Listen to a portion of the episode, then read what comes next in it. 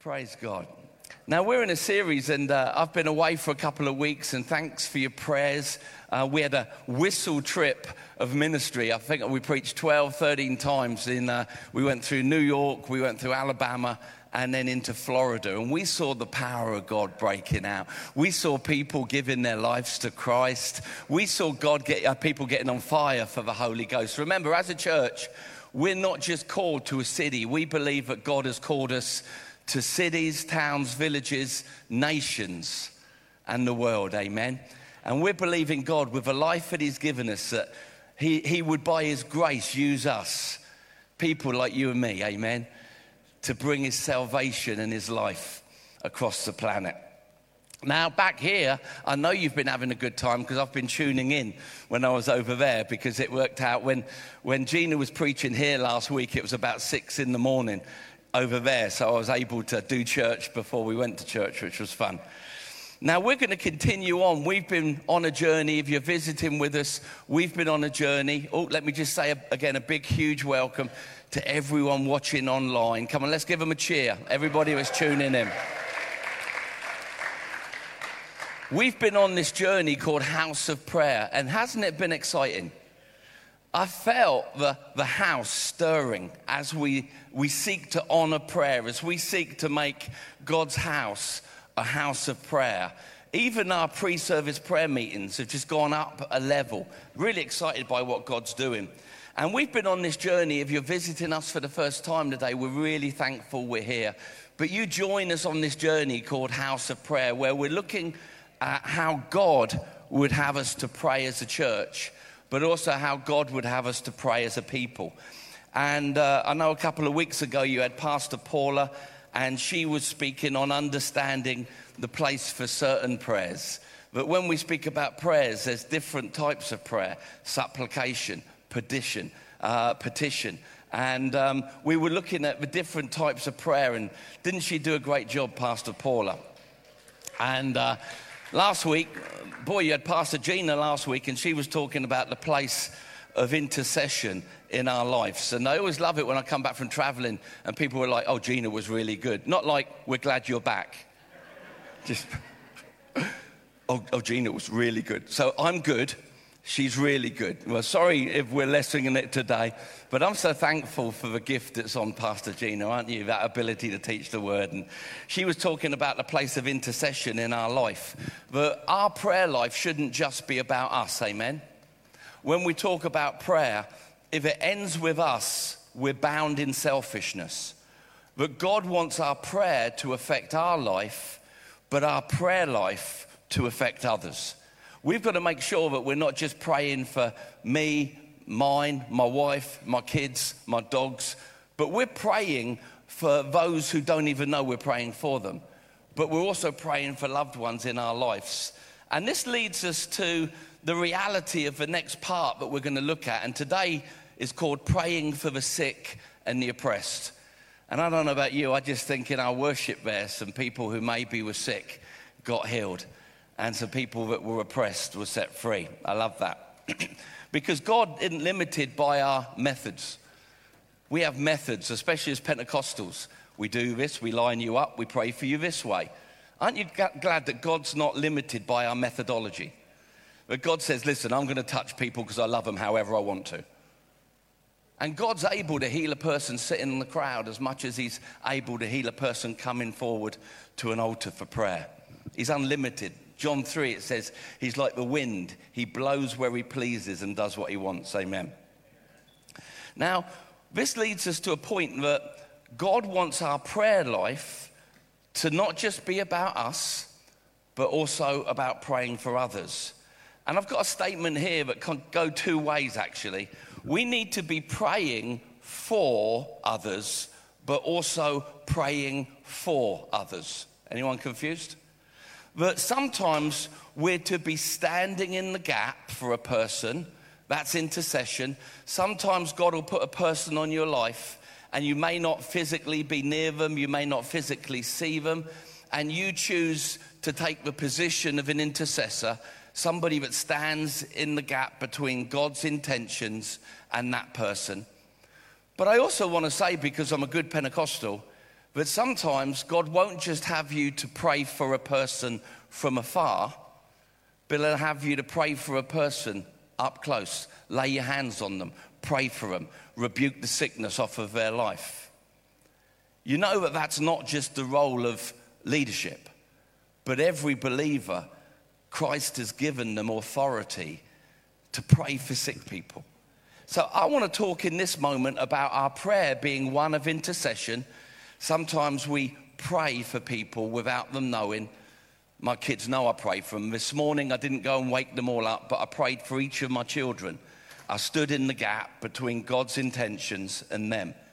But sometimes, like when my kids come in and they're not feeling well, they get to Pastor Gina first, and she's like, Right, I'm going to pray for you. Right, Christine? Right, I'm going to pray for you. She just gets on them and she physically prays for them.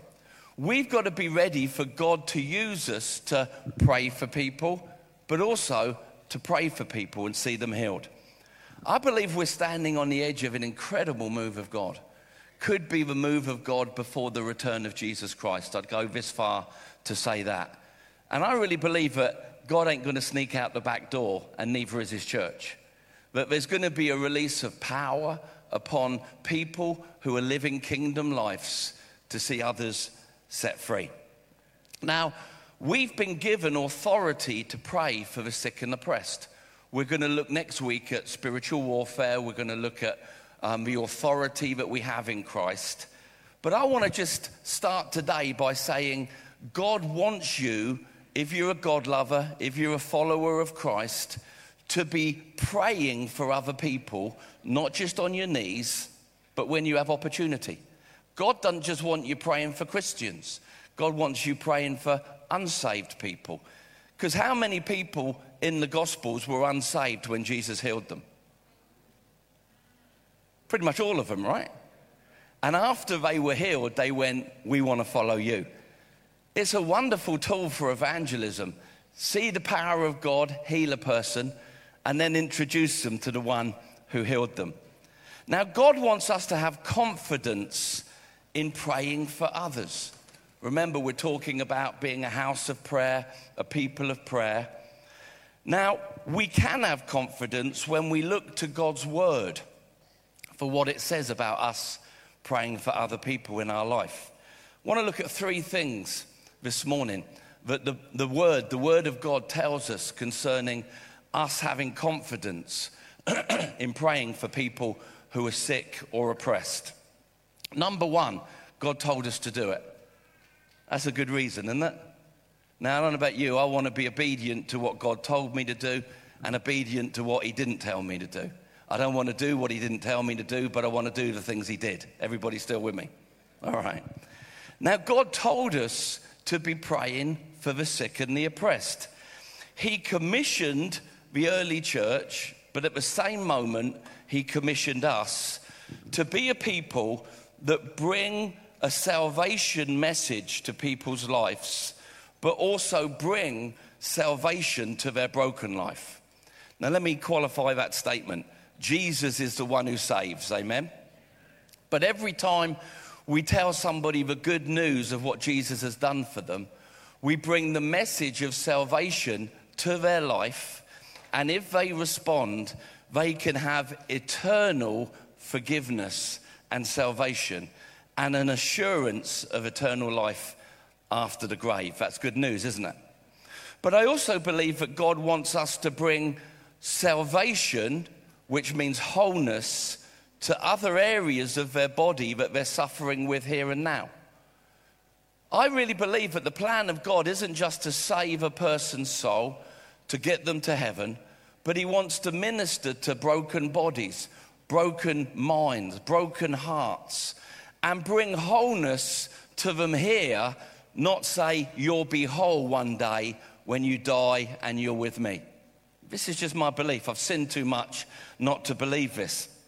Now, the word salvation is the word sozo, and it means wholeness and well being in every part of a person.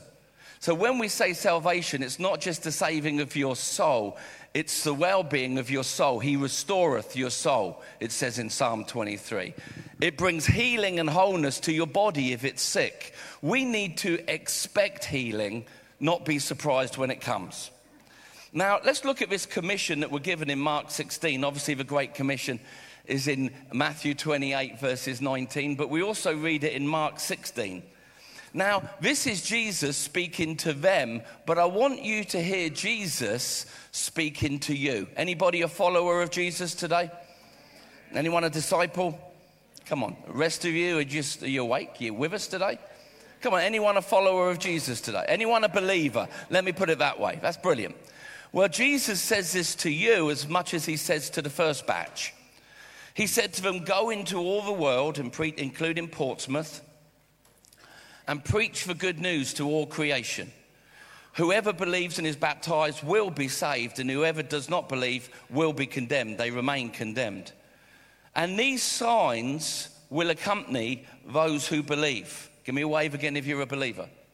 All right. These signs accompany those who believe. In my name, they will drive out demons. They will speak with new tongues. They will pick up snakes with their hands. And when they drink deadly poison, it won't hurt them. Please don't play around with the snakes and the deadly poison. That's just stupidity. Um, I watched something online the other day of a snake handler and he died. And it, what Jesus was saying was if you're in a situation and you get bit, shake it off. Don't go test God with the snake. Everybody with me? I just want to put a little, you know, a little thing in there. Just uh, no drinking deadly poison. Stick to Diet Coke. That's deadly poison, but that stuff's okay for you apparently. And then it says, and they will lay their hands or place their hands on sick people, and they will get well. Not get weird, get well. All right. Now, get well. The word "get well" is the word "recover." Some translation says the believers. Give me a wave if you're a believer will pray for people and they will get well. The word there is recover. And the word recover is return to a normal state of health, mind, or strength. Regain possession of something that was stolen or lost. So apparently, when believers pray for sick people or oppressed people, God causes recovery that could be instantaneous or it could be a process, a journey too. But He brings back what was stolen and restores a person to their true condition. Now, this is every believer's mandate, not just the leaders of the early church. In the book of James, chapter 5, you're right when it says, if you're sick, call for the elders of the church. But also, we've got to understand that Jesus commissioned every believer. Yes, it says in James to call for the elders of the church, but we can't rule out that in these verses, Jesus is commissioning you and me and every believer to be a person that doesn't just share the gospel with people. If they're sick or oppressed, we pray for them in Jesus' name and we see them set free and healed. Can somebody give me some encouragement? All right, all right. now, Jesus actually said this in John 14 12. He said, Greater things will you do. I remember when I read that, I was like, I'd settle for what you've done, Jesus. Anybody else, you read the Gospels, I'm like, I'd settle for that. But Jesus says, No, greater things will you do because I'm going to the Father, but the Spirit that's in me and on me will be in you and on you to do, I mean, same things would be enough. But Jesus clearly says greater things. Now, so number one, we need to know that God has told us to pray for people who are sick and oppressed, not just in intercession or on our knees, but whenever we get an opportunity. People are very rarely put off unless you're being weird. Most of the time, I pray for people and they're not saved and they're sick. They're thankful that I cared. It's only if you get a little bit flaky, it can get a little bit strange, right? So let's not be flaky. Can somebody say amen? All right. Number two, so, number one, we know God's told us to do it. Number two, we know God's revealed heart and his will for people, that God's will for them is that they're healed. Now, you've got to know that in your heart to have a confidence to pray for a sick person, because if you believe that God's teaching them something by making them sick, you've got no right to pray for them to be healed. Right? But when you have a confidence that God didn't make them sick, God makes them better, but it's God's will that they don't perish. Now, there's a famous verse, 2 Peter 3 9. It says, It's not God's will that any would perish. That's speaking about salvation and eternal life, but it's also a principle that covers a person's natural life. God takes no delight in the people He's created perishing, fading away being rotted away by sickness and disease that was a result of a fall, not his original design for your life. Now, God would be working against himself if he was also the one that made you sick. He actually had a bit of a go at people in Mark 12, 22. Some religious leaders came to him and said to him, he was, he was setting someone free from oppression. And the religious leaders came to Jesus. You can read about this if you're taking notes in, in uh, Matthew 12, 22. And they say to him, This man, Jesus, is setting people free by Beelzebub. That's a bit of a scary accusation to make on God, isn't it? And Jesus said, No, a house divided against itself can't stand. A house that makes somebody sick can't be the house that makes them better. And then Jesus said, You need to be really careful what you talk about the Holy Spirit. He actually says that. Now, we need to understand that he was the one making people better. Read the Gospels, and everywhere he went, people were healed. It doesn't say, and everywhere they went, people got sick. Everywhere he went, people got diseased, and he said, That will teach you. You know, sometimes I hear people go, oh, oh, I'm sick because God's teaching me something. What, you want me to pray for you that you die so you really learn? God uses His word and His spirit to teach us what He wants to teach us.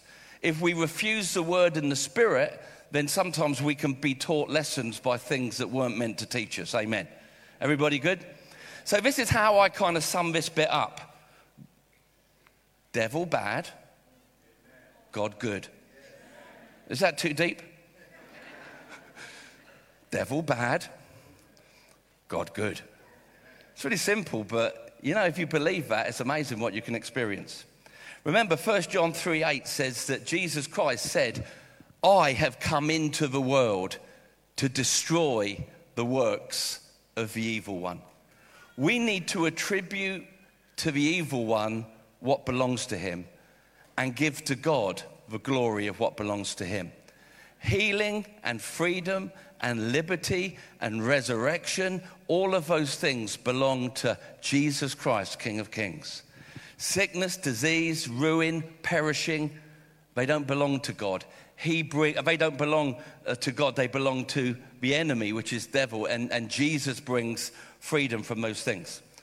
So, number three, we've got to be knowing it is both his will and his ability to heal. Because if you don't believe that God is willing, that's going to get in the way of you releasing healing into a person's life. If you're praying for them, now God can bypass you, don't worry about it, you're not that important. Read in the Old Testament, he used a donkey to communicate because the one who should wasn't, all right? God can bypass us, but he shouldn't have to. We need to, when we pray for someone who's sick, at the core of who we are, pray knowing number one, He's willing. Number two, He's able.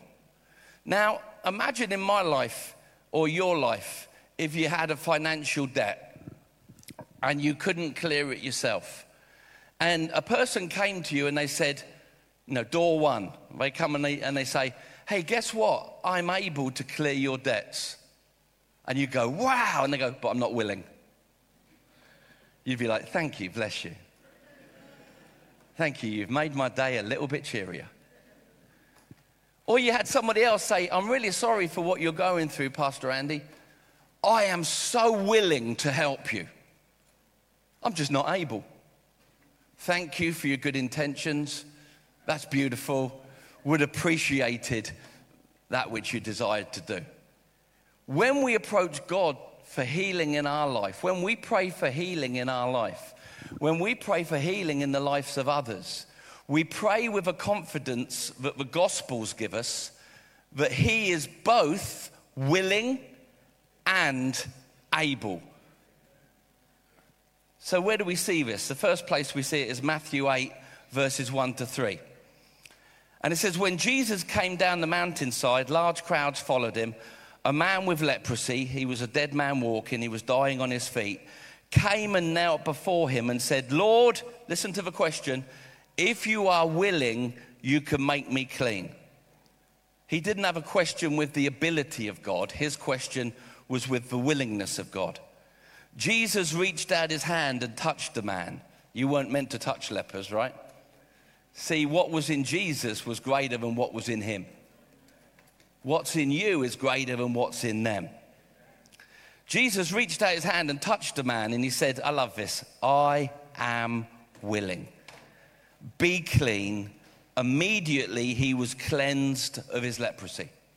So here we see Jesus saying to that man and countless others throughout the Gospels, I'm willing, I'm willing, I'm willing. For you today, I'm willing, I'm willing. For you, when you pray for sick people, ah, but they're not saved. No, nor were most of the ones that Jesus prayed for. But he was willing, willing, willing. Now let's look in Mark 8, verse 22. Jesus had just come down from the Mount of Transfiguration. He came into a bit of a chaotic situation where a father was dealing with a child who was oppressed. He was demonically oppressed. And the man came to Jesus and said, What is wrong with your boys? I asked them to heal him, and they were not able. Jesus says, Bring the child to me. And he says, How long has this child suffered this way? And the father responds, It has often thrown him into a fire or water to kill him. And then the father says, but if you can do anything, take pity on us and help us. Listen to the response of Jesus. If you can, question mark. Jesus said, everything is possible for the one who believes. This is Jesus speaking. If you've got one of those Bibles that puts the words of Jesus in red, these words are in red. Notice what he does with the Father before he releases the miracle. He deals with the unbelief because the unbelief was that God was not able or willing. Jesus said, Oh no, all things are possible because nothing's impossible to God. Amen. Now, it wasn't one or the other. In these two verses that we've read, we see a person that notices or understands God's willing, and in the second account, we learn of a person who uh, doubted God's ability. Now, in those two accounts and in countless others, Jesus demonstrates over and over again his Father's heart for healing and for setting free. Now, it involves faith, but we need to understand our faith is really simple.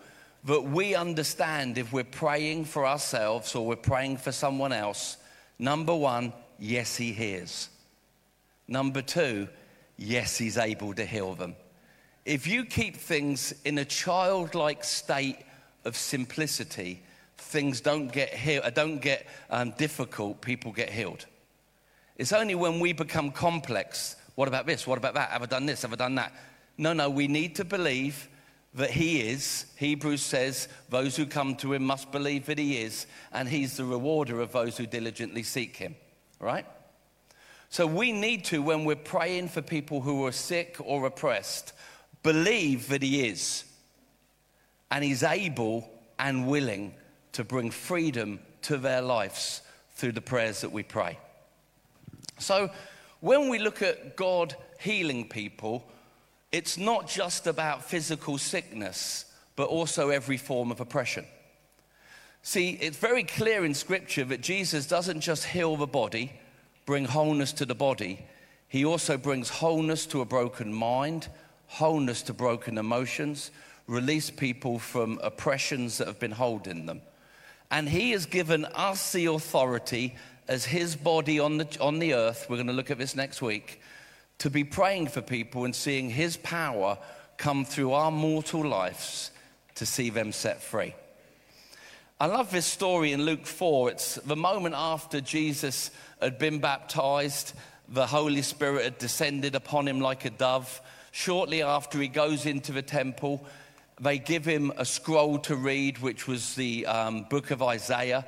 He unrolls the scroll, and nobody's surprised when he reads it. He says, the scroll says, The Spirit of the Lord is on me because he has anointed me to proclaim the good news to the poor.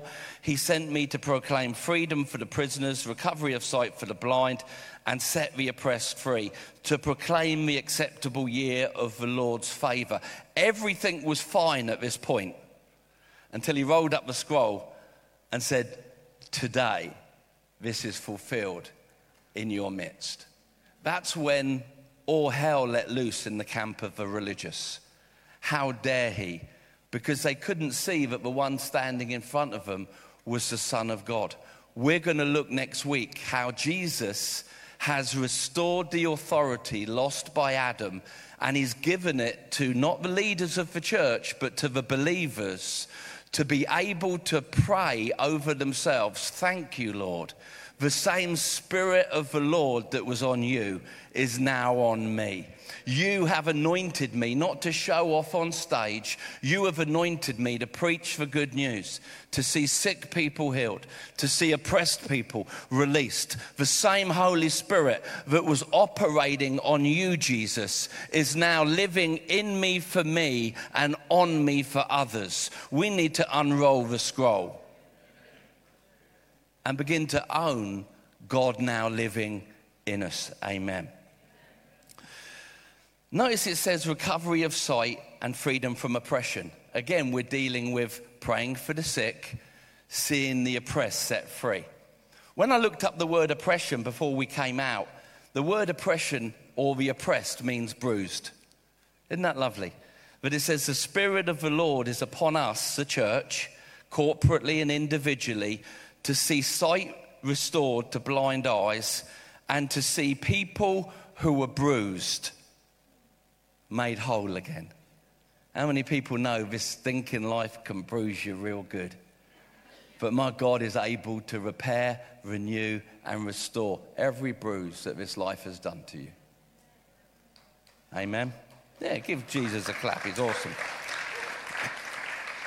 Now, we need to understand that us praying for others simply involves two things faith and obedience. When anyone asks me to pray for someone, you won't see me straining. I don't squeeze their head like a cantaloupe melon until they pass out. Why? Because Andy Elmes can't heal a fly of a head cold. But Christ in me and Christ through me, nothing is impossible. Amen. Now, listen to these words again by Jesus. We're in the book of Mark, still chapter 11, verses 22 to 24. Have faith in God, Jesus answered. Truly, I tell you, if anyone says to this mountain, Go throw yourself into the sea, and does not doubt in their heart, but believes that what they say will happen, it will be done for them. Not might, it will be done for them.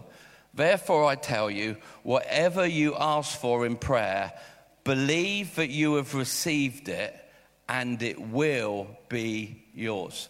Ah, I was taught that seeing is believing. You need to rewire your brain. Because the Bible says, first comes believing, then comes seeing. Ah, no, my parents taught me seeing is believing. Lay aside the traditions of your fathers that make you captive to mortal things and begin to agree with the word of God. That first we believe that every word he speaks is true, then we see the demonstration of what he said would happen. We also understand that healing is one of the gifts of the Holy Spirit, right? 1 Corinthians 12, verses 9 to 10, talks to us about the gifts of the Spirit. Now, two of the gifts, if you read them in verse 9 and 10, are healings and miracles. So, Paul is saying to the church, some people say that it ended with the disciples. I don't think so, because why would Paul write a letter to the church saying, You now have the Holy Spirit in you? The Holy Spirit has brought his toolbox with him. In that toolbox is everything you need to do what Jesus has asked you to do on the earth. In that toolbox, there's a spanner called healing and there's a hammer called miracles. When you pray for somebody, the Holy Spirit in you releases the gifts of who He is into the situation you're dealing with. Now, like I said, we make no apologies for being the people who are Pentecostal. We believe in the modern day indwelling and the modern day ministry of the Holy Spirit. Now, here's two big words that end with isms that are often the um, core of the battle in people's understanding. There's a thing called cessationalism and also continuationism. Cessationism says all the miracles, the power of God, the, dem- the demonstration of the Holy Spirit ended with the early disciples when they died. Now, we don't believe that. We believe in, let me just say it correctly, continuationism. And what that means is the same Holy Spirit that was in them is in us. The same Holy Spirit that did miracles through them will do miracles through us. The same Holy Spirit that healed the sick through them will heal through us. Because otherwise, God gave some things to one group of people, some things not to another group, but asked us all to do the same thing. And that wouldn't be fair. So we believe that the Holy Spirit is in us for us, on us for others, we believe in the modern day ministry of the Holy Spirit. We believe that today Jesus has commissioned us to preach the gospel, see people come into the kingdom of God, but also not just in church, but in our workplace, in our schools, in our neighborhoods. When we come across somebody who is sick or oppressed, without being weird, being confident, each and every one of you that said you're a believer can pray for that person. You don't have to squeeze their head, you can take their hand. We don't need to be Methodists. We just need to say, We are releasing our faith to see you healed. Well, actually, I was raised to be a cessationalist. My problem is I've seen too many miracles to believe that. I've seen eyes that were wonky come straight when I prayed for them. I was crossing a border once where a person died and I saw him come back to life. I was in a meeting about four, five, no, two months ago where the pastor's sitting on the front and I get a word of knowledge. Someone's long term injury in their ankle is healed. The whole second row heard it pop. He began to run round the building. I can give you his number if you like. He's still completely healed. We were in Africa and there was a deaf ear that opened, right, Corbin? You were there, it wasn't just me. A, a lady, God still heals. If we still speak in tongues, we can still believe for the other things that Jesus promised to follow our life, not for us to show off, but for Christ to be glorified and for people to be made better.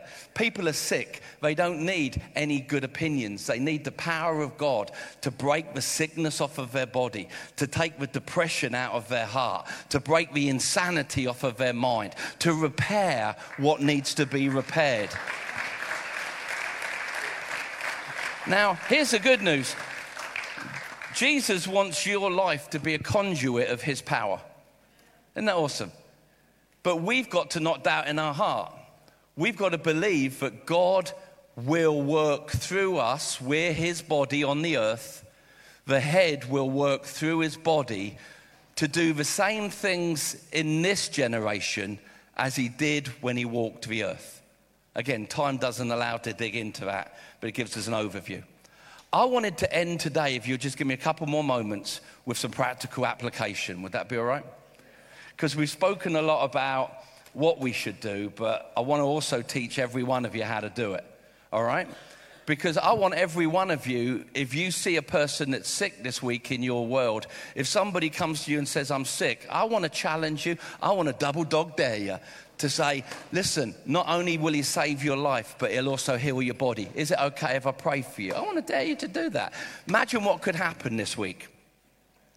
Okay, here's just five or so quick points of practical application. You have to pray for somebody to see them healed. Well, I just want to see more people healed. Excellent. Are you praying for anyone? No, then you won't. You got to pray for people. Find a sick person this week and just pray for them in Jesus' name. Imagine what could happen. Here's number two don't be weird. We have enough weirdos in life. Don't roll your eyes back so they can see the whites of your eyes. That's scary. Don't squeeze their heads. Don't shout at them. Don't go into an, a, a, a, new voice. One moment you're speaking like this, and all of a sudden you're going, Yay, yay, what do I say? You don't need to do that. You don't need to do that. You're not healing them. God is healing them through you. He just needs a set of jump leads. Anybody ever use jump leads? You put one set on a live battery and the other part on a dead battery. And what's in the live battery comes into the dead battery and the engine begins to work. We are jump leads. The power is Him, not us. Don't need to be weird, don't need to be freaky, please don't. Number three, sometimes it's just a matter of you talking to the mountain, not explaining the issue to God. Have you ever been prayed for with someone? You said, Can you pray for me? And they go into this long dialogue of what's wrong with you so God can understand your symptoms. Newsflash, he already knows. Sometimes it's just as simple in Jesus' name. I was in um, Louisiana a couple of years ago, and the pastor of the church and his wife, they'd desperately been trying to um, have a baby and she couldn't carry the child full term. She was really upset, which she would be with this. And I was doing some meetings in that part of Louisiana, and the pastor came to me and he said, Will you come and pray for my wife that she will become pregnant? And carry the child. I said, Yeah, no, absolutely. So I went there and I said, Listen, I just want to give you a pre warning. I don't know what prayers you've had before. They said, We've had quite a few prayers. I said, I'm a little bit different, all right? You just need to realize that before I pray. I'm a little bit different to some of the other prayers you may have had. And they went, No, no, no, fair enough, fair enough. I said, So I'm going to pray now, okay? Are you ready? They said, Absolutely. And I could see them posturing for a long prayer. I said, Look at me. Become pregnant in Jesus' name. I'm done. Thank you for your time. and I could see when I walked away, they were highly disappointed. Nine months later, she was holding the baby. We don't need to explain things. We need to operate in the authority of Jesus Christ. We need to speak to mountains, believing in our hearts that they can move. Use your God given authority. We're going to look at that next week. Understand the timing of issue. But sometimes I've seen people instantly recover. Sometimes They've taken a week, a day. I remember when I was believing for something in my life. Remember that thing that wouldn't go away? And, and, and Gina was like, You sure you're, I'm going to be all right. I got a word from God. And it took months. But eventually I woke up and went, Oh, yeah, it's gone. Sometimes things take time. We want instantaneous. Sometimes when we pray for people who are sick and oppressed, they get an instant miracle. Sometimes, like my daughter, it was a three year journey, but we got there. We got there, fully there. We brought it home in Jesus' name. So we need to be understanding that if nothing instantly happens, the word of God remains true. And he said, will recover, which is a process of restoration. Do you know most people that you pray for, it took them a while to get sick. And they were getting sick even when they didn't know they were getting sick. All of a sudden they realized they were getting sick and then they got sicker until they got really sick. There was a process of it coming. Sometimes their healing is instantaneous. Sometimes God does it and unwinds what was done. I don't know why, but I've just experienced both sides of that. Here's a big one as we close. What if nothing happens? All right, good question. Let's be honest. We want this to be an honest stage.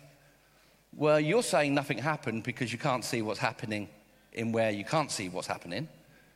But if you feel nothing's happened, actually, what I've done a few times is said, God, I did what you asked me to do. Sometimes I've got these wonderful stories of people getting healed, and sometimes they died. Can we be real? Sometimes I prayed my little heart out for people I loved, and they didn't get up.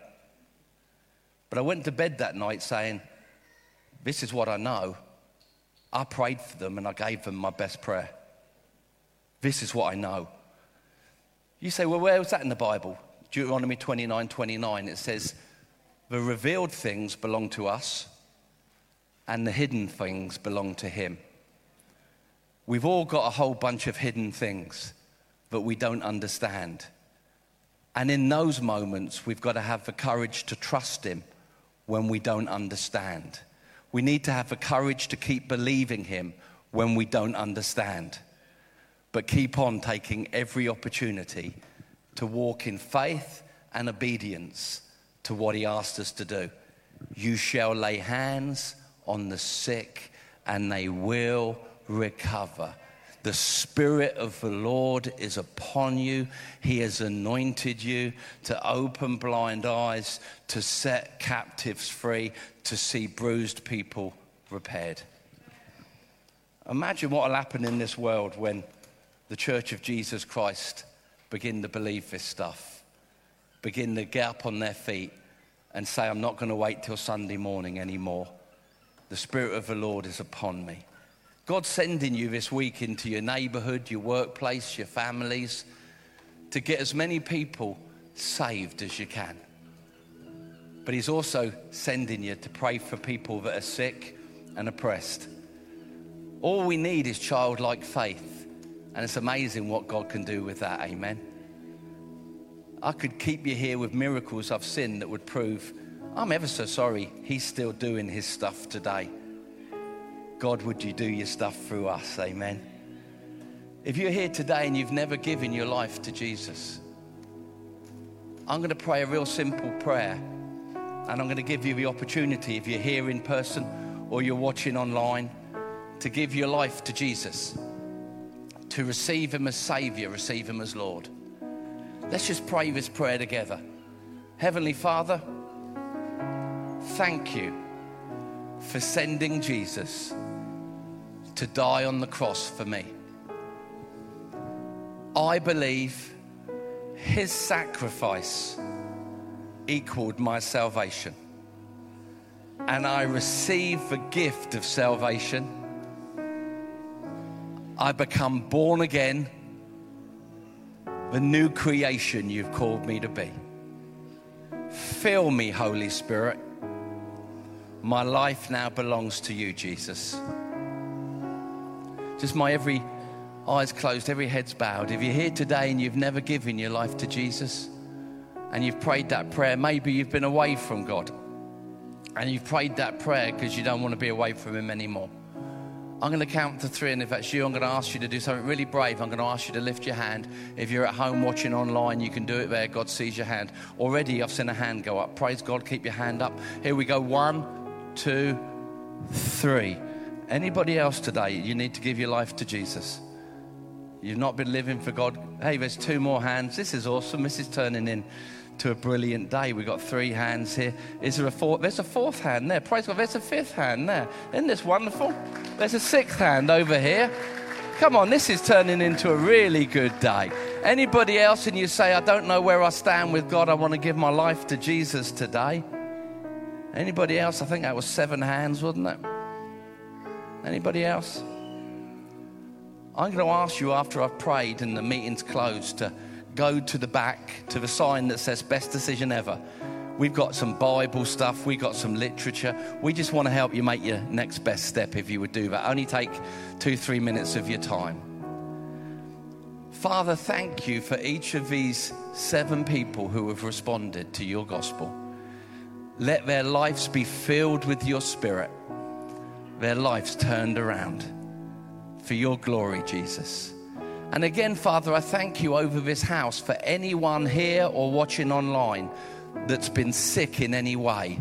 Let sickness leave your household. Let sickness leave your body. Let sanity return, be restored by the power of God in Jesus' name. The Lord bless you. The Lord keep you. Ah, oh, make his face to shine on you. Be gracious to you. The Lord, the Lord turn his face towards you and give you great peace. Somebody say amen. Hallelujah. Come on. We'll see you next week.